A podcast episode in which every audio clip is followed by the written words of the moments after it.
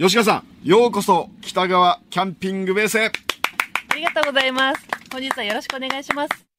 荻原次春、ビーパルラジオ。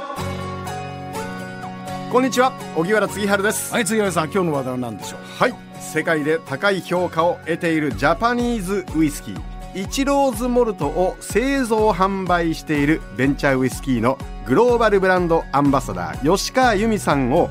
イチローズモルトが飲めるキャンプ場。北川キャンピングベースにお招きしてさらに深くウイスキーについてお話をいただきました。えその模様をシリーズでお届けシリーズ？はい。シリーズでお届けしていきます、で今回改めてイチローズモルトについて伺いました。吉川さんようこそ北川キャンピングベースへ。ありがとうございます。本日はよろしくお願いします。ありがとうございます6月にはい。ベンチャーウイスキーさんにお邪魔してでその時にいつか一緒にキャンプしましょうということだったんですけどまさかこんなに早く実現するとは思わなかったんで、あ驚きりがました。とうございますありがとうございます大変お忙しいのに本当にありがとうございます でも、ね、こういう機会でもないとなかなか思い切ってキャンプに行こうっていう風な感じにできないので今、はい。ちょうどいい機会をいただけたなというふうに思ってます。そうですよね、はい。お忙しいですからちょっとキャンプどこじゃないですもんね今ね。いやーもうね、あのーいい気分転換になるなと思って、お仕事だけども楽しみにしてました。はい。北川キャンピングベース初めてですか？初めてですね、ずっとあの、この場所については存じ上げてたんですけれどもうん、はい、初めて今回来られました。キャンプ場の見た印象いかがでしょう？いや、なんかあの、結構山の中に入ってきたなっていう印象があったんですけれども、ええこう開けていて、で、しかも高さがあるんで、こう、普段のこう、キャンプ場とはまた違った雰囲気が楽しめるなっていうふうに思いますね。そうなんですようん。そのまああのお広い芝のキャンプ場も、はいあのいいですけどもこの北川キャンピングベースは斜面をうまく生かして、はい。なんかちょっとこうおしゃれなテラス席が、本当ですね。なんかちょっとこう、田舎にありながら、うん少し都会を感じるというか、はい、なんかこう、おしゃれなカフェみたいな。このウッドデッキっていうのが、またあの、いろんな天候に合わせて使いやすそうだななんて思って、結構下が砂利だったりとか泥だったりすると、設営大変だったりしますよね。そうなんですよこのウッドデッキにテントを張るときはい。ペグをどうするでしょう？あ、そうなんですよ。私あの、ここをホームページで調べたときに、ええこれ打ち込めないのにどうするんだろうと思って、なんか特殊なペグが使われてますけれども。そうなんですよこのウッドデッキの隙間にはい。かませるうーん。えー特別なペグこれあのキャンプ場の合田支配人が作ったんですよそうなんですか、うん私もともとこういうものがあるのかと思ってたんですけども。えーでなければ開発したいということです。そうですあのペグがまたねしっかりギュッとこうはまるんですようまい具合にじゃあもう打ち込むよりも早く設営できそうですね、こう。そうですね打ち込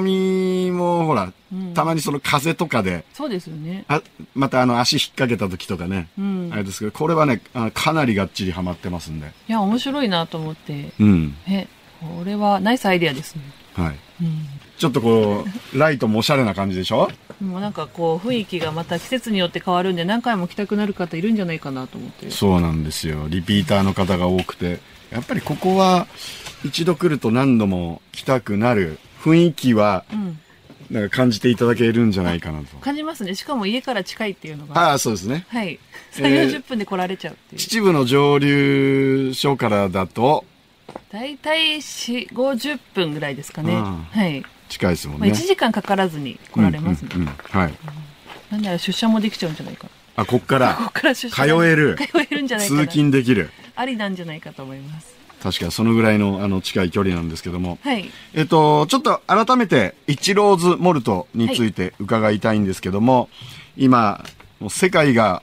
認めたジャパニーズウイスキー、イチローズモルトですけども、そその後、いかがでしょう？そうですね。あの、前回お越しいただいた時から、いろいろとあの、夏場から秋にかけて、国内外のイベントなんかが最近多いんですけれども、やっぱりこう、飲んでいただける方っていうのが、最近やっぱりイベント復活してきて、いろいろな人の交流が前よりも深まってきて、で、評判なんていうのもこう、直接聞く機会が増えたんですね。で、やっぱりこう、いろいろな飲み方で楽しんでくれてる方とか、やっぱり中にキャンプで楽しんでくれてる方なんていうのがいらっしゃるっていうのも、夏場に何回も聞いたんで、うん。あの、すまあ、いい意味で裾野が広がってきてるのかなっていうのは感じますね。やっぱりあの、5、6年前っていうのは、イチローっていうと誰ですか？野球ですか？なんてよく聞かれたんで、なるほど。はい、随分変わりました。今日、キャンプ場に行くことについて、肥土社長は何か言ってましたか？あの、いい気分転換になるだろうから楽しんでこいぐらい言ってましたね。一応お仕事なんですけどとは言ったんですけれども、いいねなんて言って。社長はキャンプはどうなんですか？はですね、今までやったっていうのは聞いたことないですね。多分あの、嫌いじゃないと思うんですよ。あの、登山なんかも趣味でやってるんで。あただあの、道具揃えて自分で設営してっていうのが、なかなかこう、億劫だとは言ってましたね。設置して、で、あと呼ぶだけっていう風になってたら、案外ここであの、初期払いとか、あー、いいですね。忘年会できるんじゃないかなってちょっと思いましたね。この、しかも今使わせていただいてるサイト、かなりの大きさがあるんで、はい。ここならば、きっと呼べば来るんじゃないかなと。だから、あれでしょ？あとは、あの、我々が全部準備をしはいて、で、社長、うん。あとはウイスキー飲んで寝るだけですって、あそしたら喜んで、喜んできますね。ね、はい。次決まりました次ね。回、肥土伊知郎、あの、さ参戦。来年の春ですかね。あ、でも、いいかもしれないですね。これであの、アウトドアの良さっていうのを実際に体験していただくと、うんさらにいろいろな世界が広がると思うので、私もあの、外に行きやすくなります。はい。こういうお仕事をいただきやすくなると。なるほど。いですから、あれですよね。ウイスキーとうんアウトドア、キャンプの、この親和性の高さをね、あの、身をもって感じていただければ、はい。あそれが一番ベストだと。そうするとまたウイスキー作りのなんかヒントになるかもしれない。そうですね。商品開発にも多分役立つんじゃないかなう。うんうん。これは、あの、ナイスアイデアなんで、ぜひ、設定していただければ、はい私、あの、命がけで連れてきますので。楽しみにします。はい。で、あのー今その、イチローズモルトの人気、うなぎ登りですけども、ええもう生産生産って感じで。えそうですね。やっぱりあの、ただできる目の届く範囲内で増や増やしていくっていうふうにはしているんですけれども、やっぱりあの、人が増えてきて、で、いろいろやることも増えてくるっていうふうになると、考えることも随分と昔に比べて多くなってきたなっていう。でやっぱりこう、買っていただく方が増えてきたっていうことは、あの、製品にしても間違いないものっていうのを確実に出していかないと、やっぱり飲む方が多くなった分、いろいろ、あの、良くない製品なんか出してしまうと、評判も傷ついてしまうと思いますんで、その辺は、こう、なんていうんですかね、あの、紐を締め直してじゃないですけども、うんうんうんはい、そこは、ここは、あの、しっかりと考えなきゃいけない場所だなっていうのは感じながらやってますね。なんで、あの、いいっていうのもあり、その反面、あの、なんていうんですかね、気をつけながら自分たちの、ちゃんとこう、ポジションを確かめてっていうのは、今慎重に考えなきゃいけないなっていうのは自分で感じてます。ね。あの、改めてなんですが、イチローズモルトが世界に認められた要因。はい。で、吉川さんは何だと思ってますか？そうですね、こう難しい質問だなと思うんですけれども、未だに100%分かりきっていないところもあって、ただ、やっぱりあの生産者の顔が見やすいっていうのは一番大きいのかなと思っていて、で作ってる人でその社長の肥土含めてみんなウイスキー好きな愛好家でもあるので、まあ、休みの日とかあとはまあ仕事の時でもそうなんですけどもよく外に行ってこうウイスキーの話をお客さんとしたりバーに顔を出したりあと酒屋さんに行ったりっていうのでやっぱり好きな人が作ってるんだなっていうのを知っていただくと親近感も湧いたりで品質に対してもやっぱり好きな人が作ってるのってどうなんだろうっていうので飲んでいただく方っていうのが今までつながってるのかななんていうのは一つ秘訣かなと思いますね。うん、でも僕、勝手ながら誇りに思ってんですよ。というのは、はい。その肥土社長をはじめ吉川さんもそうですけど皆さんが頑張ってくれたことで日本のものが世界に評価されてるわけじゃないですか、例えばスポーツもそうですよ、はいやっぱり日本の選手は頑張るとなんか知らない人でもちょっと誇らしい気分になる。それはもう本当に感じてますね。で、あのーなんですか、柔道の選手がん、海外の選手、おりゃーって投げた時ってなん、なんかこう日本人として嬉しいじゃないですか。そうですね。もう最近で言うとラグビーなんか見たり、うんあとバスケットボールでも、私はテレビにかじついてましたけど。う。うんん。ですからそういうところで、あの、日本のウイスキーがうん。世界で評価されてるってなんかね、もう勝手ながら、こう、ほ誇りというか。そうですね。やっぱりあの、私自身、スコッチがもともと一番はじ最初に好きでイギリスに行ったりなんかもしてたんですけれども、そこで飲んだ日本のウイスキーの、あの、良さっていうのに気づいたときに、ぱりなんで日本人なのにわざわざイギリスまで来て、で、イギリスのウイスキーの仕事しようとしてるんだろうと思って、それよりもこう、やっぱり自分が生まれた国でできている、この素晴らしい品質のウイスキーがあるんであれば、それを逆に海外に知ってもらう仕事っていうのを誰かやらなきゃいけないんじゃないかなっていうふうに思ったのも、やっぱりこの会社に入った大きなきっかけでもあったので、もう、あの、そういった時の気持ちを忘れないで、しっかりと、まあ、中だけじゃなくて外にも広めてくるっていう活動は全体にとっていいのかなっていうのはおっしゃる通りでそう思ってますね。私あの、ノルディック複合っていうスポーツやってたんですよ。はい。昔はですね、もうスキーっていうとヨーロッパ、うん北欧はい。だったんですよ。僕ら、こんちきしょうもう絶対世界に負けないぞ、うん。追いついて追い越してやるってやってたら、そういう時が来たんですよ。ですか？らなんかそういうやっぱり情熱うん。があれば、そうですね。やっぱりあの、国境って見えるようで見えないものだなと思っていて、やっぱりいいものとか、あの、そういう結果っていうものは人種とか国境を越えて評価していただけるっていうのが、やっぱりウイスキーでもあるんだなっていうのは感じてますね。いや、本当そうですよね。うん、うん。だからた多分あのなんですかえっ、とスコッチってイギリスですか、はい。イギリスの人たちは、苦虫噛んでんですよ今 ウイスキーあのイギリススコッチでウイスキー作ってる人たちは、うん。しって思ってるじゃないですかでもそれでまたさらにスコッチでより美味しいウイスキーができたらいいですよね、そうですね。やっぱりあの、最初の頃、まあ、えー15年ぐらい前ですかね、あの、イギリスに初めて行った頃なんかは、日本にウイスキー作れるわけないなんてよく言われたんですよね。うん悔しいやっぱり、イギリスの方が上だっていうのは。今は苦虫噛んでる方もいらっしゃるのかな。ですよで、こう、切磋琢磨して、いろいろな国で美味しいウイスキー作っていくっていうのが広がっていくと、やっぱ品質も向上していきますし、なんかこう、競争っていうのは、ある種一ついい面でもあるのかなっていう。うん。そのためにもやっぱり品質には妥協しないで、これからも頑張んないと、逆に恥ずかしいことになっちゃうなと。アメリカニューヨークのうん。ウイスキーバーで有名なスコッチとともにうん。イチローズモルトが並んでるわけじゃないですかで世界の人たちはこうねフラットにこう評価してくれるわけですよすごい嬉しいですねそうですね。ウイスキーって本当に棚に並ぶとみんなこう、まあ、ラベルがあって、で、国は特にまあちっちゃく文字では書いてあるんですけれども、ただやっぱり飲んで品質で確認して、で評価されるっていうのは、ウイスキーの面白いところだなと思いますね。やっぱり日本だけじゃなくって、イギリスだけじゃなくて、世界でいろんなところでウイスキーって作られてるんで、やっぱり飲む方っていうのはウイスキーとして飲みますんで、そこでやっぱり勝負できるっていうのは大きいですね。そうですよだって僕ら海外行って、うん。あのウイスキーのお店行ったらちょっとでかい顔できるじゃないですかそうですね。イチローズモルト知ってる？とかって言いながらでもあれどんなことある？